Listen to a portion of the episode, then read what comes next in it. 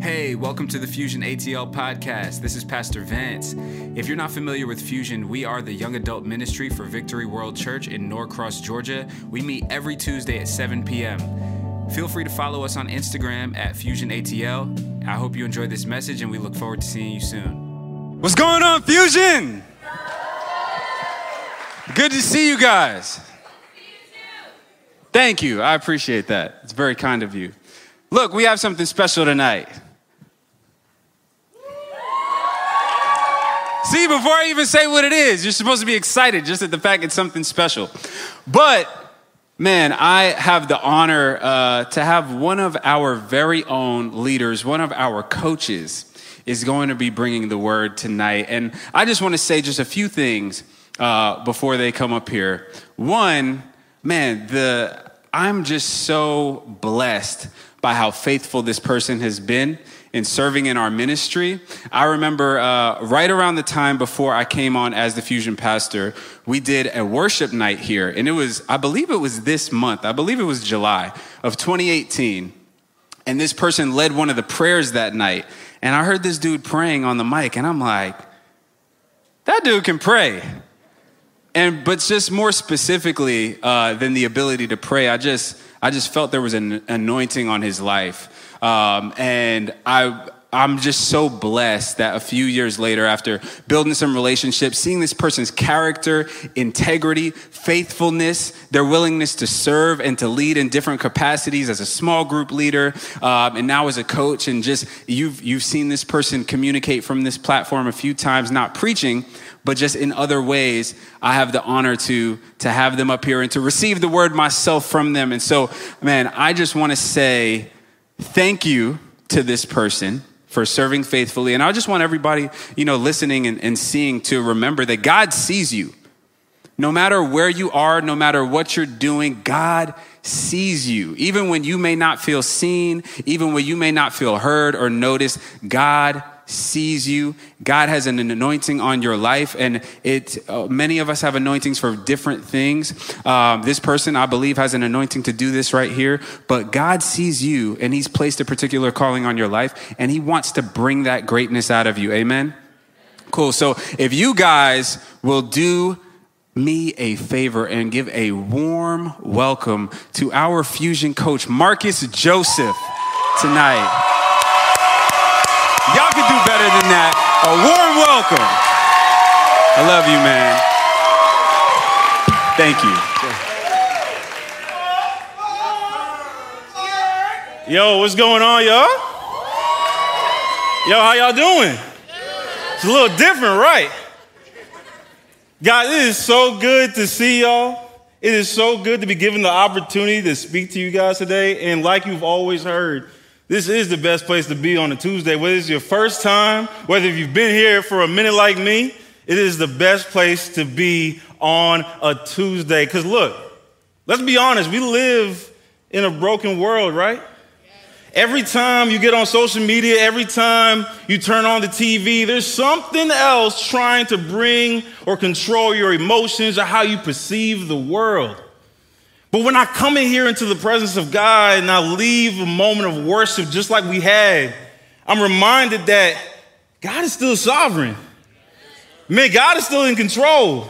So I don't know what you came in here with.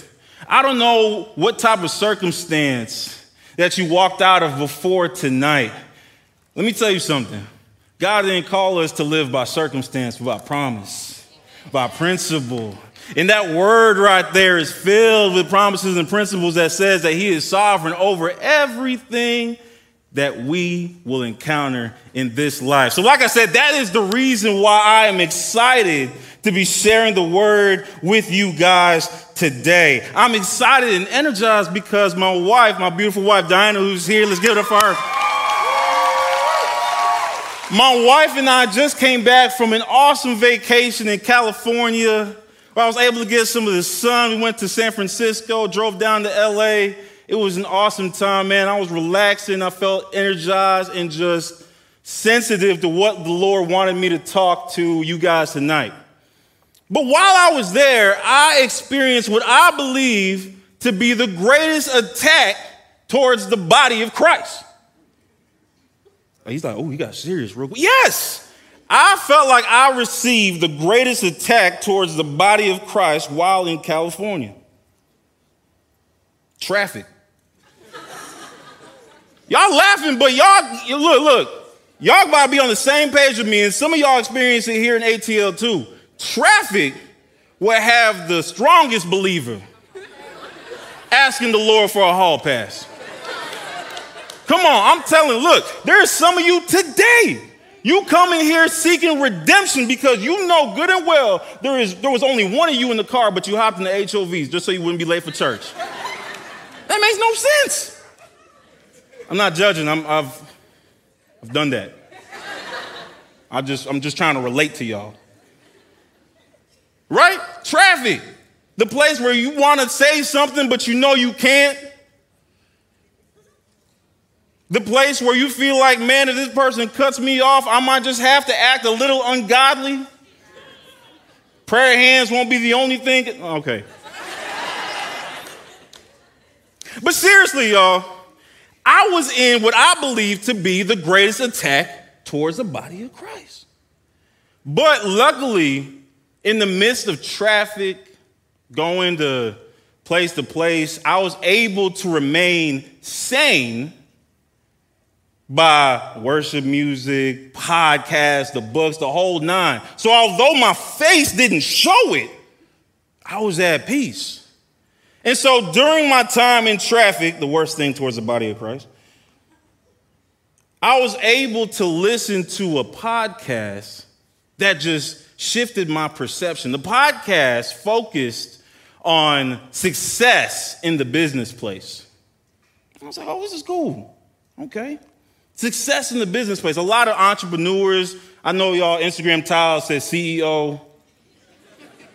I don't know what companies y'all have. It's cool. Maybe that's the reason why all y'all got the PPP. No, okay. I stop. I'm stop. Stop. Stop. Stop. But I was intrigued by this success in the business place, and he named a lot of factors that people needed to focus on, but one of the main ones that stuck out to me was prudence.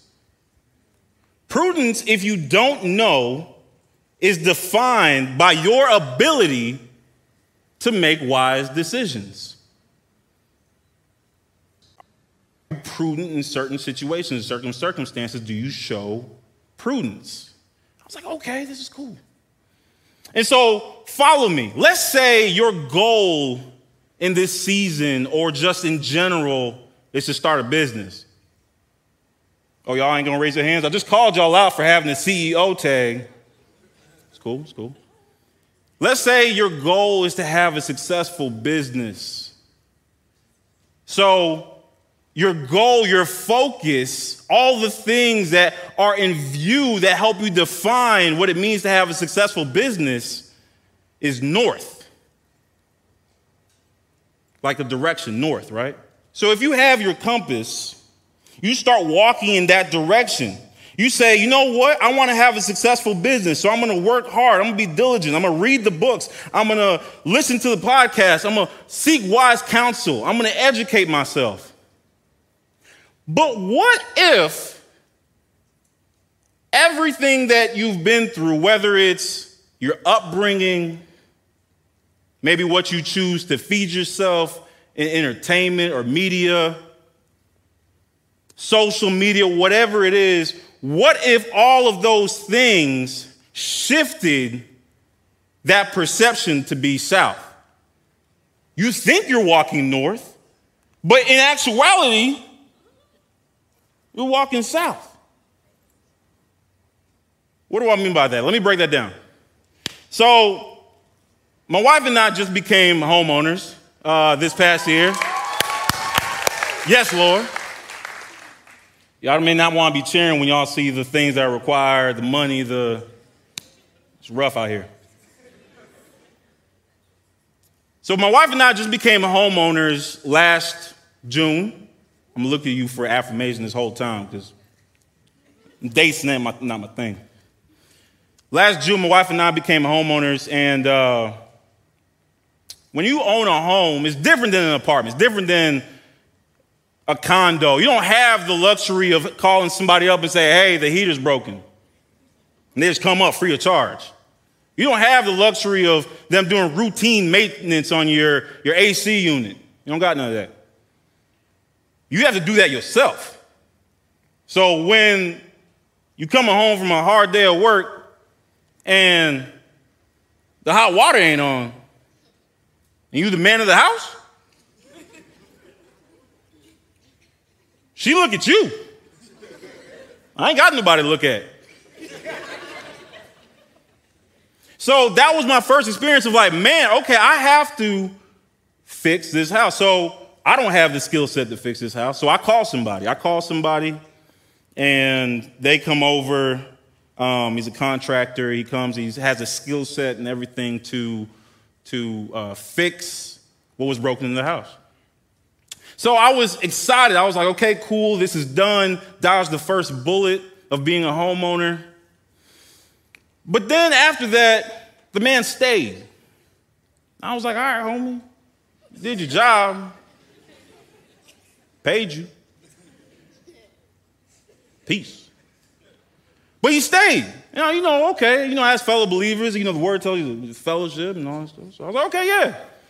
He sat down and he started talking, and we started in, exchanging life stories, and he found out that my wife is an elementary school teacher.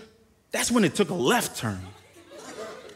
I was like, when did this happen? So, out of nowhere, you know, as a man of the house, I got to maintain control. I had no control of what was going on. Out of nowhere, this man was like, You know, this shifting, they're, they're, they're changing things up of what they're teaching in the schools. I'm not a teacher, so I don't know. I'm like, Yeah. yeah, they're changing everything. He's like, They don't allow prayer as a Christian. Yeah, they don't allow prayer. They're about to change the Pledge of Allegiance. I was like, I don't remember last time I said the Pledge of Allegiance, but yeah, they're about to change that too he's like, they're, they're shifting all that. He's like, you, you, you look like you, uh, you a good man. I'm like, yeah, I'm a good man. And he was like, did you know that they're teaching the wrong side of history? Oh, yeah, I didn't know. Okay, elaborate. Yeah, man. So, you know, when Jesus died, whoa, what? when Jesus died, he didn't really die. I was like, Lord, let me just. Let me get my Bible ready. Let me get, I'm about to go to war. I'm about to have facts. Let me get that message Pastor Vance preached. He's like, yeah, he, he didn't really die yet. I was like, oh, okay, maybe, maybe it might, it might get better from here. He didn't die yet. I was like, okay, let me, let me hear it. I'm not going to cut him off. He said, Yeah, um, before he left the disciples, he made one last stop. I'm like, how do you know this? He made one last stop and he went over to what we consider North America. I said,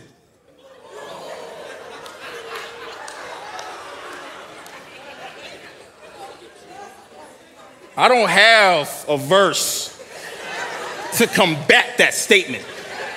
That is a wild statement, sir. So naturally, I'm quiet. I'm like, he's showing crazy vibes, but just gonna sit here until he does something. So he said, Yeah, Jesus, he, he came to North America and he established the pure church. I said, What? He said, Yeah, he made disciples over here that expanded his kingdom. And that's why we're here. We need to make sure we remind people that the pure church, I'm like, why do you keep saying this? The pure church was here before the pilgrims, before the Native Americans. Before the Native Americans, okay. All right, we just, like Thanksgiving coming up. So I'm like, this is shattering my whole reality right now. Yeah, so he sent them there, and they made the pure church. And so, despite how crazy, y'all want to know the end of it? Okay, yeah, yeah. So, so hear me out. I, I wasn't about to go to war. Your boy was late for fusion. It was a Tuesday night. I was like, yeah, cool. All right, peace be with you, brother. Send him out the door. That was a, that was a short version of it. So y'all wanted me to go to war. Y'all wanted your brother to get, he was a big dude. But I don't walk in fear. Um, big dude. But it dawned on me no matter how crazy it sounded when the man was talking, the Lord, as I was driving the Fusion getting ready to, to kick it with y'all, he was like, pray for him. I was like, of course, pray for him. The man is out of his mind. And he was like, no, I want you to legit pray for him. I'm like, all right, Lord. Well, you know, I took notes because I, you know, when somebody's talking crazy, you text your boy, like, bro, you won't believe what he's saying. So I, I, had the evidence, pulled it out. He's like, nah, put that down. I said, okay. Praying for overall craziness. And that's when it dawned on me. He was like, Lord showed me, that's my son. I want you to think what environment did he come out of? What does he follow on social media? What news does he watch? that he allows this to permeate his spirit and his mind to allow it to be more sovereign than the Lord God himself. It sounded crazy. Y'all were laughing, but sometimes that's us. We allow our truth to reign supreme over the truth, right? It doesn't sound crazy because y'all surround yourselves with crazy friends. No, but You've convinced yourself that this is the truth. You read the word and you perceive it through, you know what? I'm going to read, I'm going to skip over the parts I don't agree with, and I'm going to read it and allow it to fit my perception, my truth. Everything you follow on social media, you know, when you, when you have the Explore page, they send you everything that they think, you know, they got algorithms are like, we think this person likes this stuff. We're going to send it to them. So you're, you're constantly being flooded And when the world is saying, I know you. And God is saying, I designed you. But no, we the world tell us the truth, not God Himself. See, we've all had experiences when we're moving. See, the plumber was moving. He was passionate. He was determined. He wanted to invite me out to, to some, you know, Bible study. Sounded like a cult, but it was some Bible study. But he was passionate, he was determined.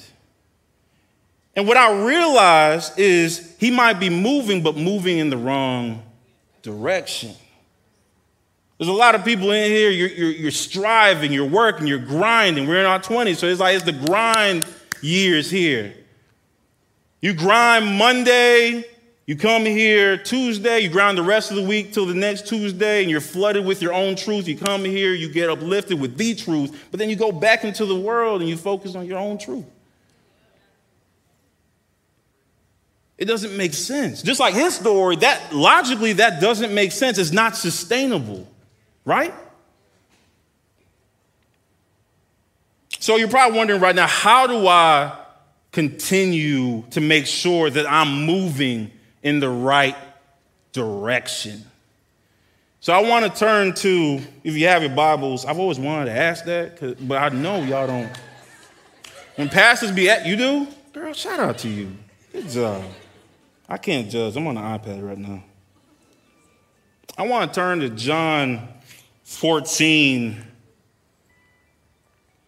And it reads Thomas said to him, Lord, we don't know where you are going. So, how can we know the way? Jesus answered, I am the way and the truth and the life. No one comes to the Father except through me. If you really know me, you will know my Father as well. From now on, you do know him and have seen him. See, as believers, we aren't called to build our lives on something as fragile as our truth. We're called to stand upon the truth, which is the same yesterday, today, and and come on, yo. So everyone, before we take another step, we're in this this theme of compasses and knowing which direction we should take even before we move. The question that I have for you guys tonight is who or what have you allowed to calibrate your compass?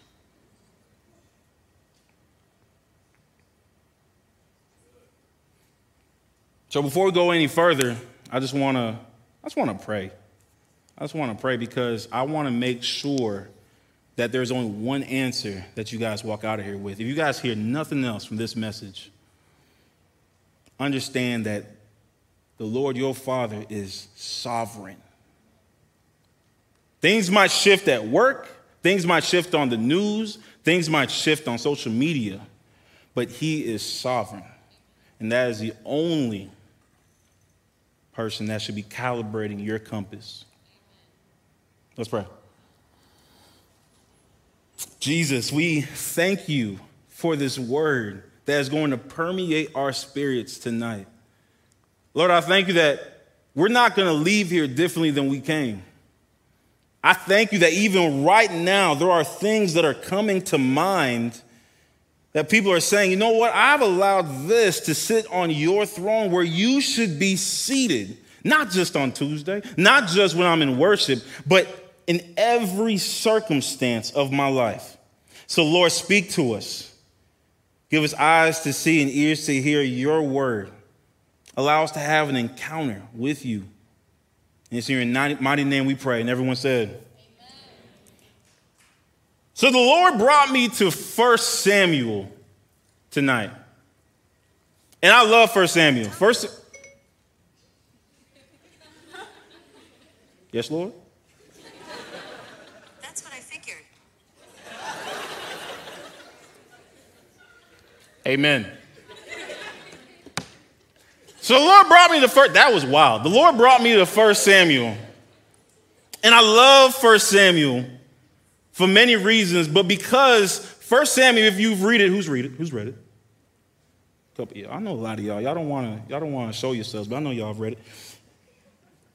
I, I love First Samuel because it illustrates the beginning of the kingdom of Israel following the lives of the prophet Samuel, King Saul, and God's ultimate choice of David as king. See, God repeatedly made everyday events in their lives work for their purposes. You might be saying, but Marcus, King Saul, he wasn't, he, he wasn't, you know, a man after God's own heart. God still used everyday events to work for his purposes. But just like Samuel, Saul, and David, our response to God's calling over our lives will, will determine the outcome. Everybody had a specific and unique response to God's calling over our life. But today I want to focus on Samuel, more specifically, his mother Hannah. Some of y'all don't even know who that is because y'all be skipping the verses and going to the main character. Like, I'm reading First Samuel, where's Samuel at? Y'all don't even know how Samuel came to be. But I want to start with his mother Hannah. And we're going to read, before we get to that, let me lay some groundwork. Let me lay some groundwork. See, we have the opportunity to come here on a weekly basis, to be in the presence of God. You guys don't even have to be in this building to be in the presence of God, it's accessible anywhere you go, right? In 1 Samuel, to be in the presence of God, they would take annual trips to the temple right? Can you imagine going all year, ah, I messed up, or I need to hear a word from the Lord. I got six months to go.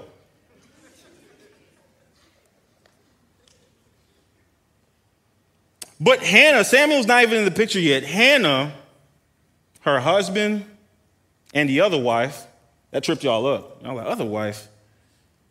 The word's like a, it's like a soap opera. It's, it's beautiful. They're traveling towards the temple and when they get there, this is where the story picks up. 1 Samuel 1, verses 4 through 6. See, whenever the day came for Elkanah, the husband, to sacrifice, he would give portions of meat to his wife, Peninnah, and all and to all of her sons and daughters. But to Hannah he gave a double portion because he loved her, and the Lord had closed her womb. Because the Lord had closed Hannah's womb, her rival kept provoking her in order to irritate her. There's a couple things I want to point out here.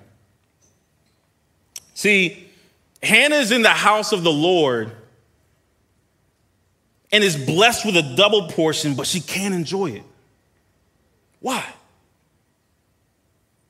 You walk into this sanctuary on any given Tuesday, and you've had a rough week. Circumstances, I don't know what they are. They could be just the craziest. I, I, I, believe we can hear the craziest stories if I just ask a couple of you guys. But you walk in here with that burden, and you see just the presence of God unfold in worship. You see people weeping. You see people taking just being in awe of God's presence, and you aren't able to enjoy it. See, Hannah had a double portion. If you if you had never heard of a double portion, it's mentioned six times in the word, and it's given to someone, meaning that they receive a gift twice as much as what is given to others. Why? Why did her husband give Hannah a double portion? I believe that in that moment, Hannah, you notice that they said that she her womb was closed. She was unable to bear children. There is something that Hannah was praying for, was grieving for, that she wasn't able to have. And you're like, what? Double portion, you just gonna feed her? Is that gonna? No, that's not to solve her problem, but it's to show her, solve her you. You matter to me. You're not forgotten. I hear your cries and I hear your prayers. That's what I want a lot of you to understand that I may not have the specific solution or answer to whatever problem you may have, but I do believe in my spirit that the only answer that you would need as your double portion is Jesus. Jesus. Jesus. He is sovereign. He is sovereign. He is sovereign. And so that was what her husband was trying. It's like, hey, I see you, but I'm trying to give you this double portion because I want you to know that your cries and your prayers are being heard. Hannah doesn't feel like eating because of her circumstances. I get it. You come in here, you don't feel like raising your hands, you don't feel like worshiping, you don't feel like singing the songs or even allowing somebody to lay their hands on you in prayer because of the circumstance. I'm not making light of your circumstance. Don't hear me wrong. But she's not able to enjoy the double portion. But if it was only for her circumstance, she wouldn't have come. She could have stayed back. That's a long walk to the temple. Ain't got no cars. Ain't got no, I'm one person, I'm going to slide over to HOV even though nobody sees me. They don't got all of that. They walk. She made that walk. Why? Hannah understands the significance of her position in the presence of God. Hannah understands that even though my immediate circumstance doesn't change, I know that the same God that was there for me yesterday will be there for me today when I go to this temple. And no matter what tomorrow will look like, He will still be there. That was what her hope was found in. And that is my reminder to you guys tonight. It's not about how you feel. I'm not saying to discard how you feel. See, she could have easily been judged for not taking the portion. Not taking the. You're not going to take this? I'm giving you double what I'm giving to my other wife.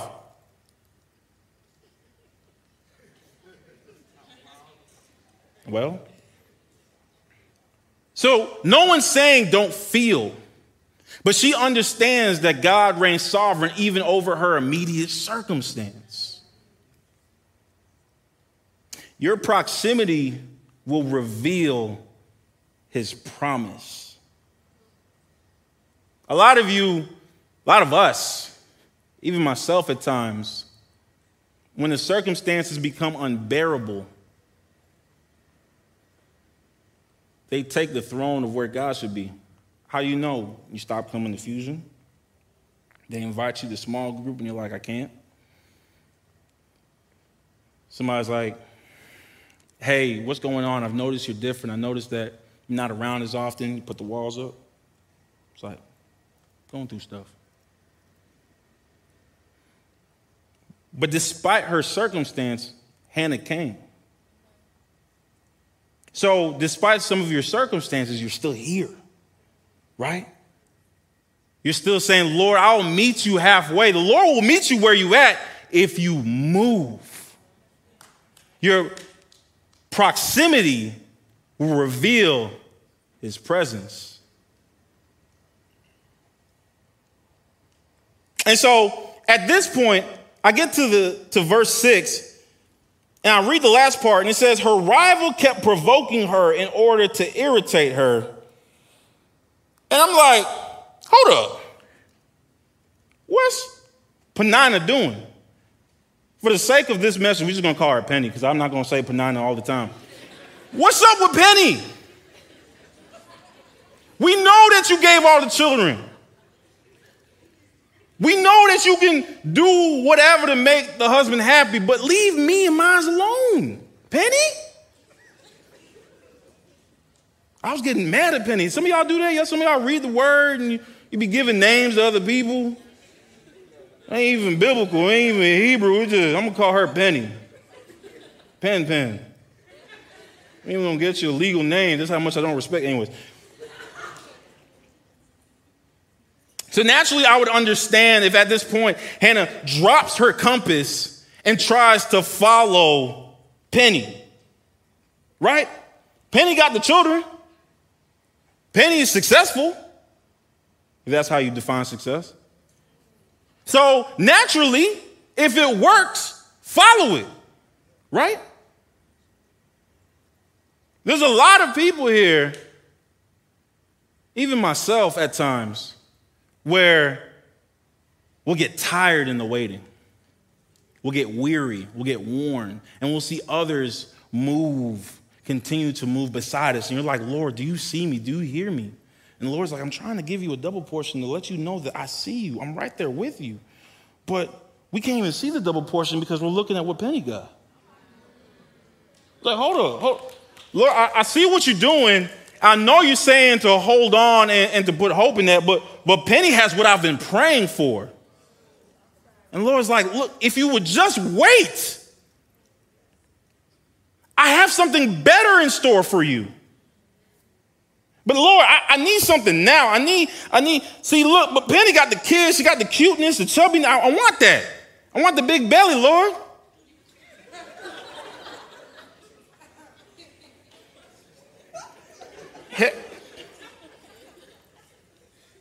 Lord, not, not me. It's for the message. It's for the message. Amen. I love Hannah's story because she is a perfect example of what it means to not drop your compass and follow somebody else. God has something specifically designed for Penny, whether we agree with it or not. God has something designed specifically for Penny. You can't drop just because, you can't drop your compass just because you haven't heard from God yet. Have you heard from him before? Was he faithful then? Okay. See, the thing that's funny about our generation is a lot of people older than us, they'll call us the microwave generation because we can be impatient, right? I was like, hey, us, I like my food to be cooked, you know? Anytime I go to a restaurant, I'm like, well done steak. I don't do that medium rare, medium. I don't do that. I like it to be cooked all the way. Some of y'all steak people in here, you're like, nah, I ain't rock with that. He ain't get the flavor. I don't care about flavor. Okay, okay. See, I got to stop before, you know, Lord be trying to reel me in. But they be calling us the, the, the impatient generation. I didn't believe that. Until I realized one day when I was sitting watching TV, just, just relaxing, He's like, man, he watches TV? Yeah, I watch TV sometimes. And then I'm on Netflix, and I see the option on the bottom that says skip intro. I said, oh, hold up, I've seen this intro already. I don't need to see this. I'm impatient. I want to get to my 20 minutes. I'll go to my parents' house. They don't have, you know, streaming apps. They don't have Netflix or anything. So like, let's watch this movie. I'm like, all right, cool. I'm watching the movie. Commercial. I ain't with it. I don't like that. This is too long.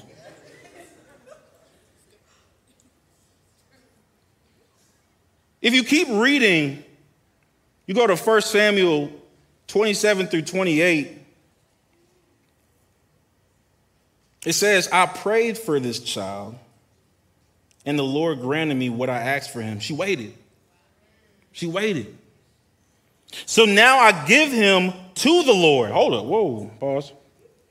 Time out. You give him to the Lord, but you've been asking for this, you've been praying for this. I, I would feel a little some type of way. I'm like, I would enjoy, enjoy for a little bit. When he turns 18, I can't handle him, you can have him.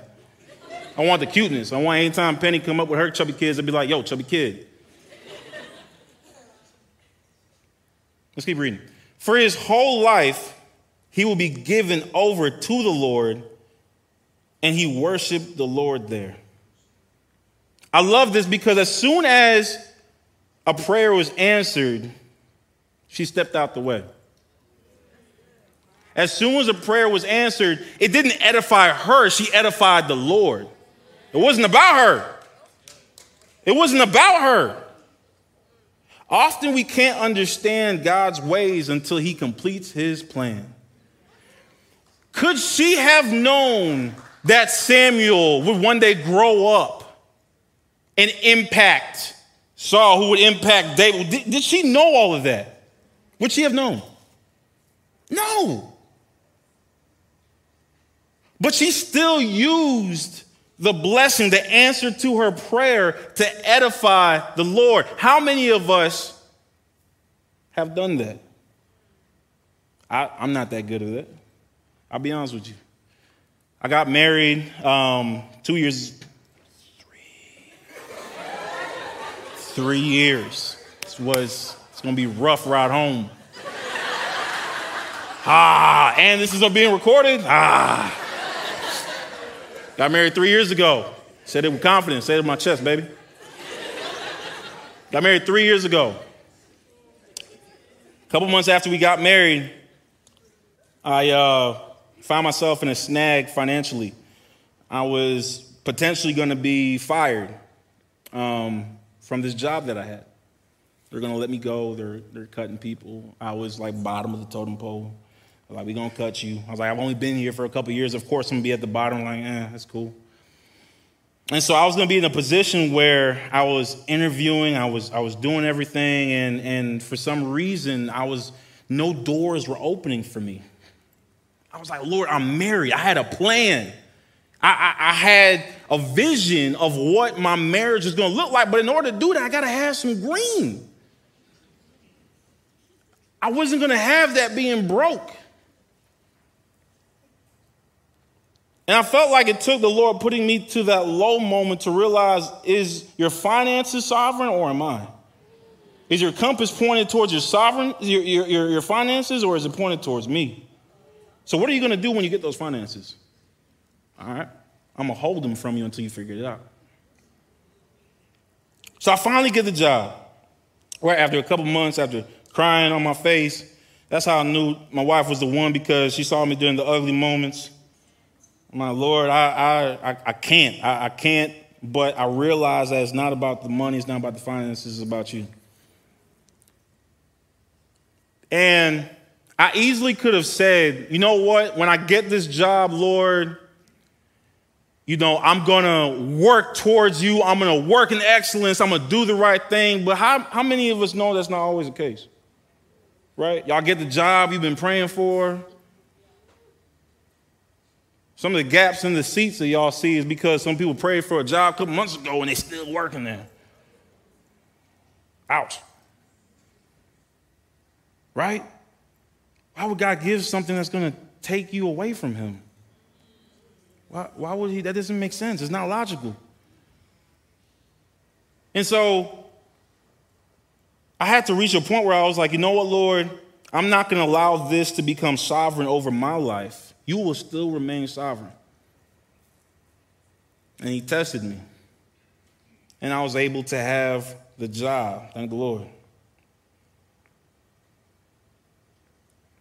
Even when you have nothing to rejoice in, rejoice in the Lord. Hannah, despite her circumstances, still went to the temple to rejoice, to cry out, to say, Lord, you're still sovereign. But she didn't have anything. Lord wanted to see when you don't have anything, will you still rejoice in me? Or will you disappear when I give you something? See, when, when God gave her Samuel and she gave him to God, she was saying, Lord, I trust you. I trust you. It's not for me. This was always for you. When you get the job, when you get the, the, the finance, when you get the car, when you get the, the relationship, whatever it may be, are you using it to edify yourself or are you using it to edify God? See, Hannah could have easily shifted course because the methods that she was using wasn't working. What do I mean by that? I've come to Fusion, tried the small group thing once or twice. Even went to the altar, prayed the prayer of salvation, got dipped in the pool, did all that. But my circumstances are still the same. Is my compass wrong? Mm-hmm. Oh, Penny got success. Don't need it. Walk over to Penny. She could have easily shifted courses when the methods were not producing the results that she wanted. How many of us have shifted course? When we've become so infatuated with God, when He fills us with hope, when we put all of our faith in Him, but then our circumstances don't change immediately. Our circumstances, our circumstances don't change in our timing. It's like, ah, you know what? I, I, knew the, I knew they said there was going to be attack, but I was cooling when I was, you know, doing my thing. It was, it was, it was fun. Even in the midst of her circumstance, her compass was still pointed to God.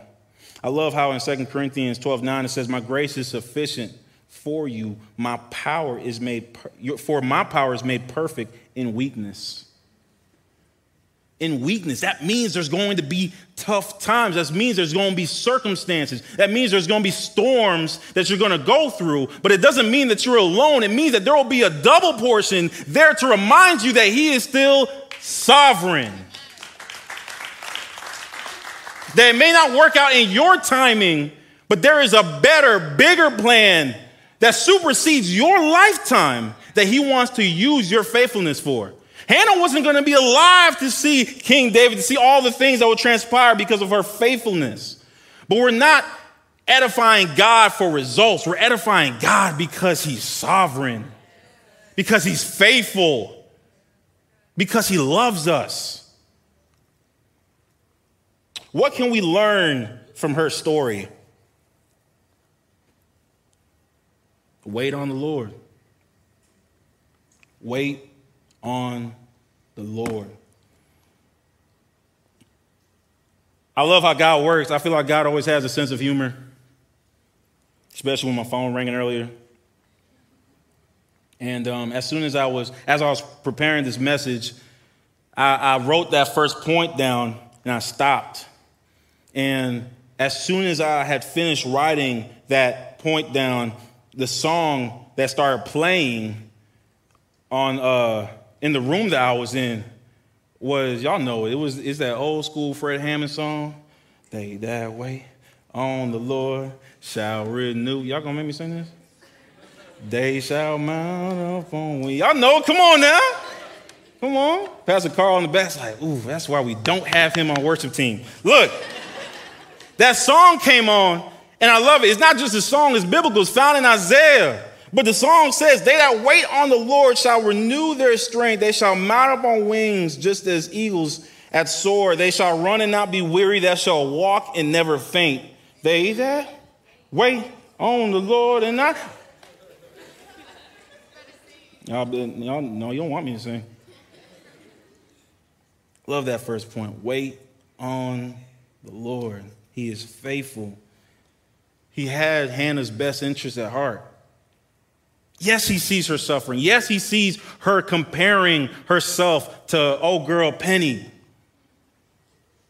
But he says, wait, if you if you could only see the plan that I have for you. Oh, oh, you you nothing else would compare. Oh, you you if you could only see, right? Y'all ever went to go see a scary movie first time and it's like, oh, the, the, the spiritual people are like, we don't go see scary movies. Keep it sacred. When you used to go see scary movies, you remember how the first time it was like, woo, this is rough. Second time it's like, man, she, she, he gonna die, she gonna die. You gonna trip, you gonna run a couple yards, trip, he gonna be right there. Sometimes we have this expectation on God, like God, like I put my faith in you. I won't fear what's to come if you you kind of just show me what's gonna happen. You kind of you kind of just I won't worry about tomorrow. I won't go to to plan B. My compass will be pointed towards you if you kind of just show me what's gonna happen. God's like, I'm trying to cover you. I'm trying to protect you. I'm trying to mold you and prune you in this season so that you'll be prepared for when that time comes. Right? Do you think Hannah would have been in a position to edify the Lord with Samuel if she just, boom, got it? Penny wasn't doing that. You, you saw what her hus- husband was feeding all the kids and, and Penny. But I love that. She waited on the Lord. In your waiting, who or what are you allowing to calibrate your compass? That's significant. When you feel like you haven't received a word in a while, who or what are you allowing to calibrate your compass? Now, I ain't, I ain't heard from God in a little bit, but you know, um, my buddy says I can up the finances with this loan. I know the, I know the ways that I don't have to get caught.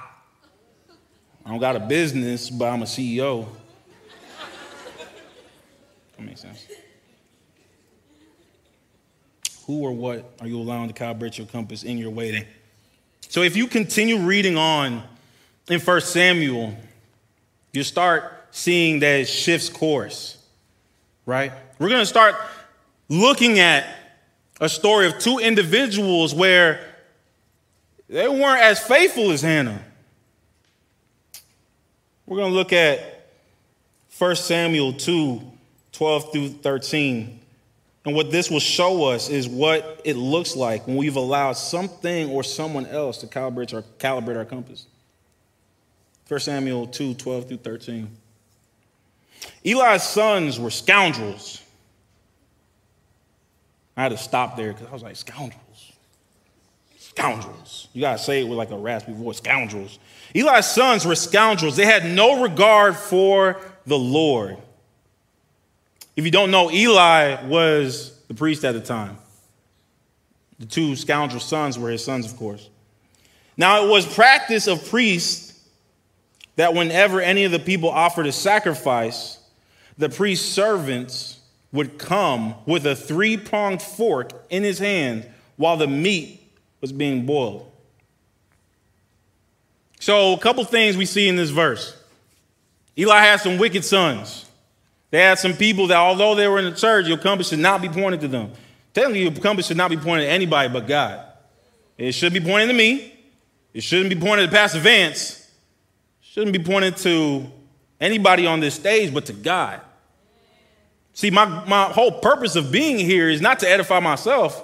I, doesn't really bother me whether you really like me or not towards the end of this message. I really want to point you back to God. That's my goal right? So the sons of Eli were wicked and didn't know the Lord. They had religion, they had a role.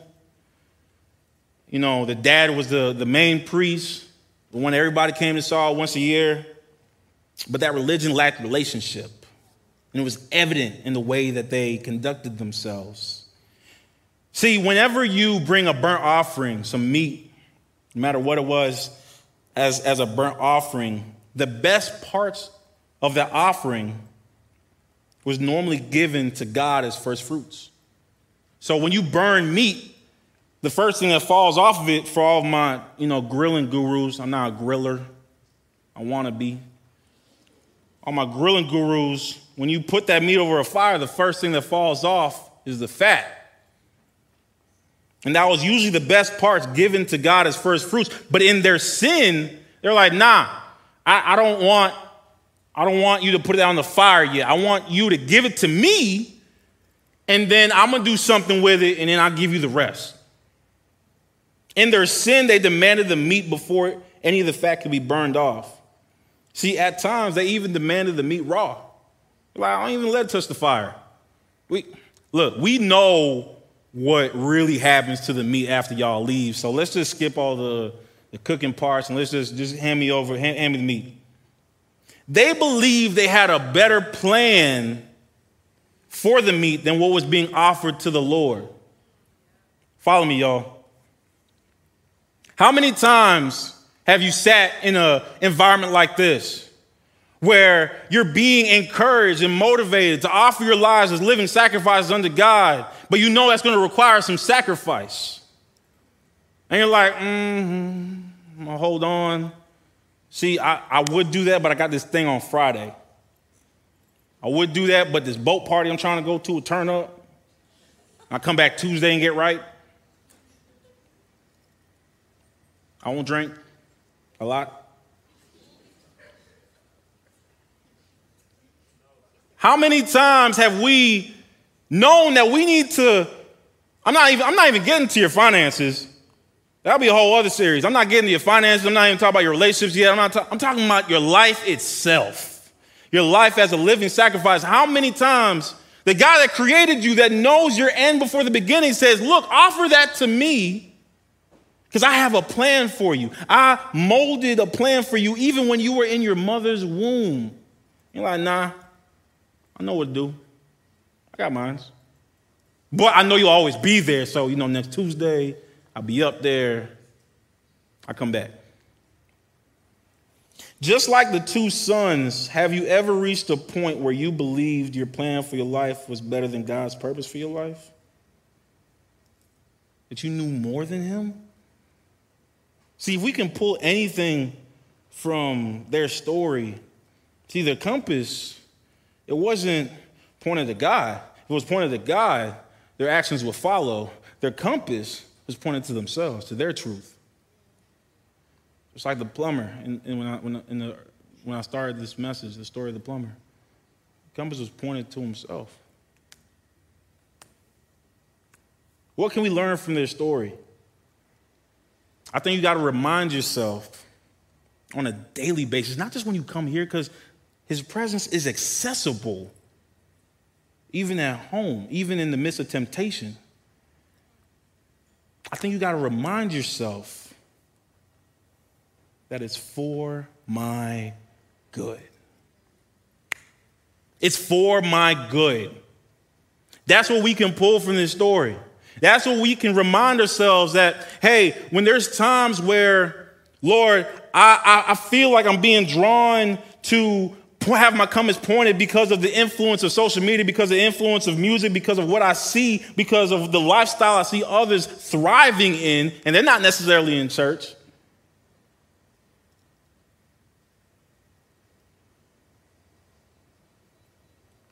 It's for my good. That's why I got to tell myself it's for my good. In the midst of my circumstance, it's for my good. Romans 8 28 says, and now, and we know that in all things God works for the good of those who love him and have been called according to his purpose. When you've accepted this call of salvation, I don't, it doesn't, I'm not diminishing your circumstance. I'm just saying that even in the midst of your circumstance, he can even use that circumstance for the greater good. Right? It's not diminishing your emotions or how you feel. But in spite of that, he says, offer that to me. Offer your anxieties, your worries, your fears, and see what I can do with it. Not what the world can do with it. See what I can do with those things. Who or what have you allowed outside of God to calibrate your compass? How often have you sought to take control and say, I can do it better than you can? It sounds crazy when you're saying it, but that's the lifestyle that we live.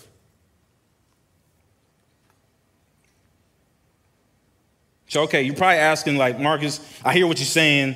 I feel a little conviction, but you're not really giving me how I can do this. It doesn't seem realistic. You know, it, it, it feels like that I, I get this boost of energy, this encouragement on a Tuesday, but you don't see what I go through during the week. You don't see what's required just to live. You don't think Hannah was saying the same prayers? You don't know what it feels like to be compared to old girl Penny? To be less than? But he's like, your identity is not rooted in your circumstance, your identity is rooted in me. So, how do I do this? I want to fast forward to 1 Samuel 3 8, verses 10. When the Lord is speaking to Samuel, I won't read the whole story, but a lot of you are familiar with this story. Samuel, Samuel's a child, and he hears from the Lord. He hears from the Lord. And it wakes him up. And it's weird back then. Right now, y'all hear something, y'all just numb to it. Y'all just, what?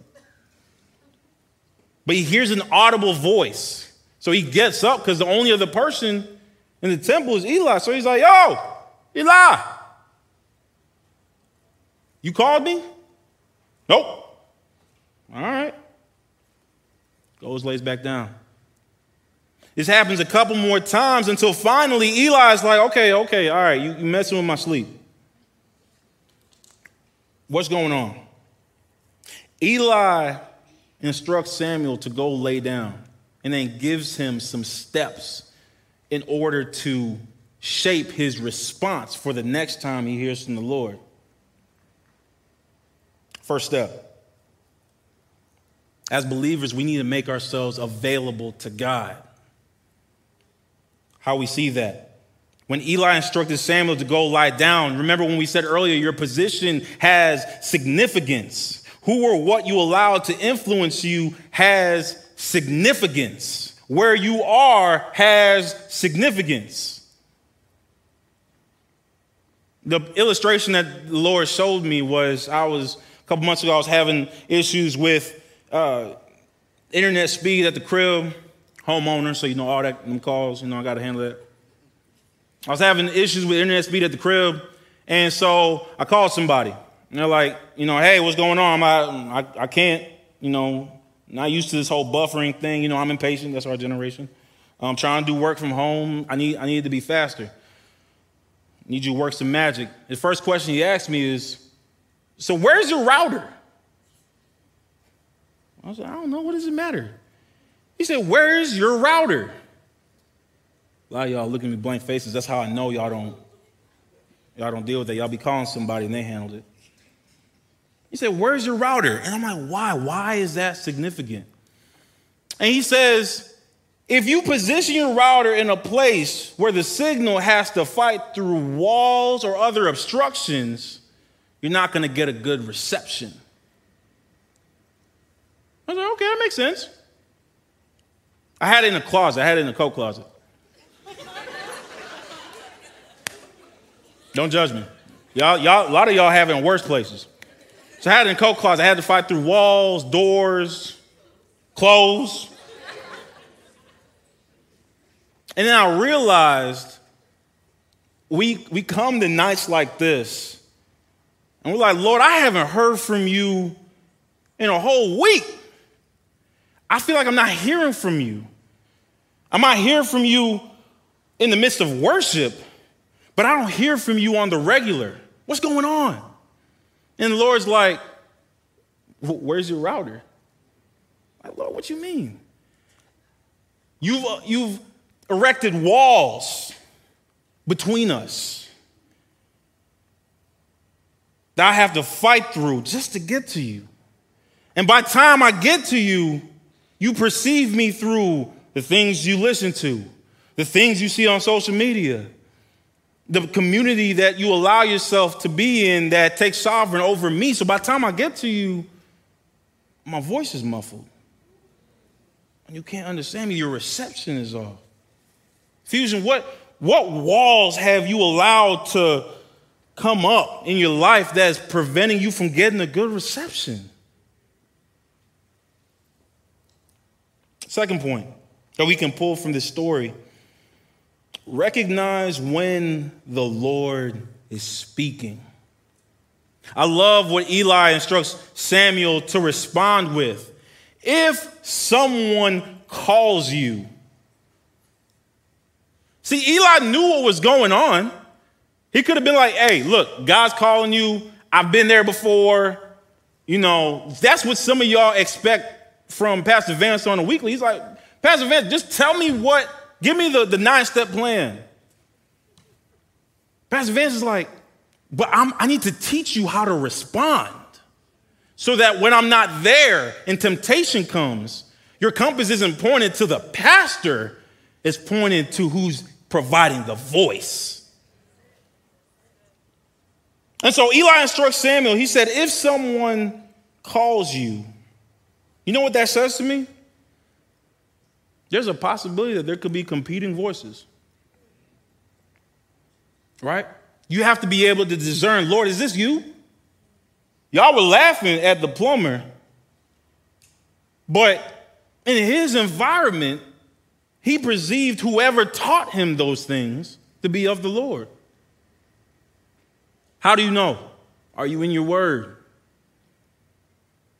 Are you allowing this, the Holy Spirit to permeate your, you, you, not just on a Tuesday night, but even during the week? Are you talking to Him? Some of y'all only have use for His reception when you hear, when you need something. God's like, that's not the purpose of, of our line of communication. How are you to renew your mind daily if you only talk to me once a week?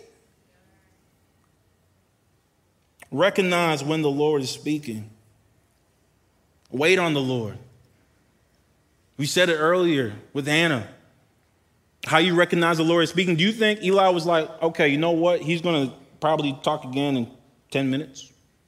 You know, you can go back there, maybe grab some snacks. I, I wonder how long Samuel had to lay there in darkness and just wait for the next time he heard from the Lord. Wait on the Lord. Third point this is my last. Humble yourself to his voice. I love dissecting the way Eli instructed Samuel on how to respond. He said, Make sure that you identify yourself by saying, Your servant is listening. Why servant? Why not, hey, it's, it's, it's Samuel, I'm here. What's up?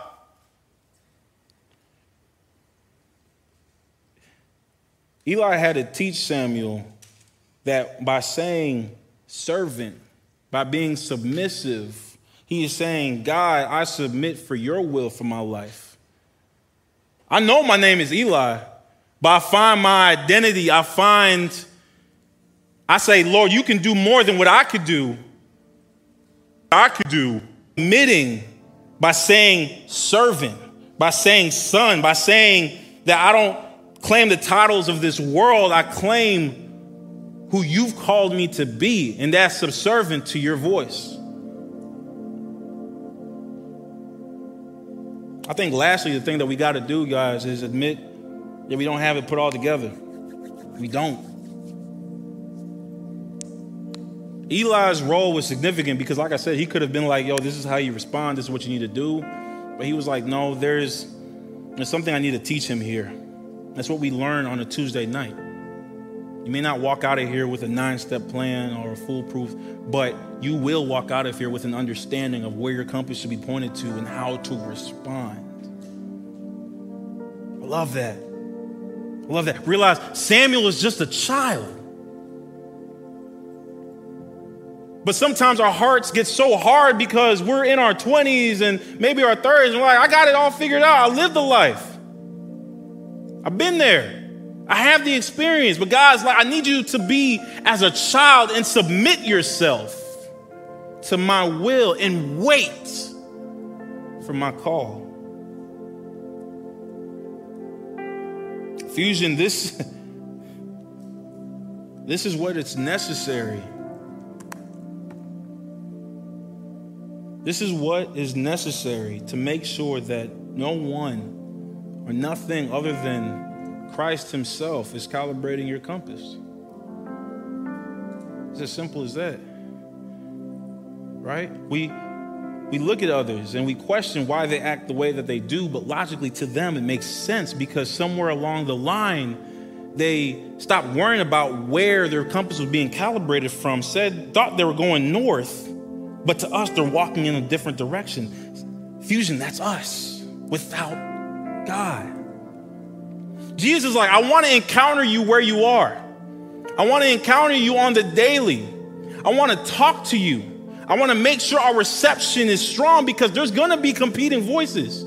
I may not talk all the time, but I am talking. I love that. I love the access we have to it. It's not once a year. There's no sacrifice of, of lambs or of cattle. But you know what might be even harder? Sacrificing your own life. But that's what's necessary. That's what's necessary. Saying, God, you can do a lot better than what I could do. God, I have these plans. I know the career I want. I know the relationship I want to have. I know the, the, the amount of zeros I want in my bank account. But if that's not in your will, am I okay with that? Hannah had to get to a point where she said, if, if I can't have a child right now, will I still stay planted at the feet of God? I love when she's praying. If you read the whole story, there's, there's a point that she's praying and she goes back and, and Eli confronts her, and he's like, well, he thinks that she's drunk. He thinks that she's drunk. That's how fervently, that's how passionately she's praying. And something that I realized is that what is something that you can't comprehend that you need to have faith for. Hannah couldn't comprehend why her womb was closed. You may not comprehend why you're going through the circumstances that you're going through. But where is your faith rooted? And so that's my challenge for you, Fusion, is that you understand that your compass requires some recalibrating. It's not just when you get saved. It's not just when you get baptized or when one of our leaders prays over you. Even myself. See, the Lord had to make sure I, I received this message before I came and talked to you guys. Why? Because it doesn't matter about the platform. You, I, we all have to go through the process of making sure that we're sacrificing our will, our life, decreasing so that He increase. Because we trust Him. We put our faith and our hope in Him and His plan. So that's my prayer for you guys. As I close, as I as I pray and, and you guys bow your heads and close your eyes, I I understand, and like I said throughout the message, I'm not diminishing what you guys are going through. Not. But I do understand that there is a double portion here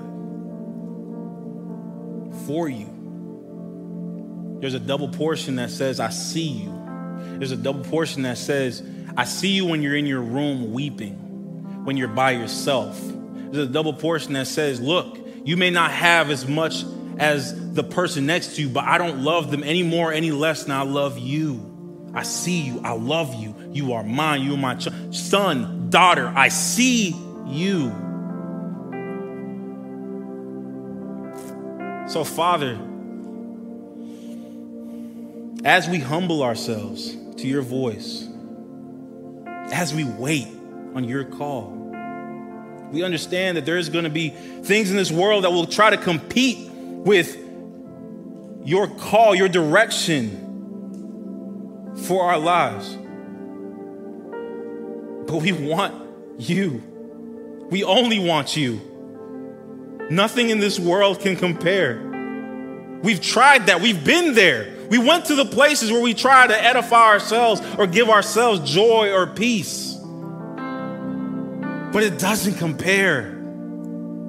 I want what I experience here, the peace I experience here, the joy that I feel here. I want to experience it outside of these walls. I want to walk with you, talk with you. Fusion, let that be the cry of your hearts tonight. So, Lord, we thank you that this word will permeate us.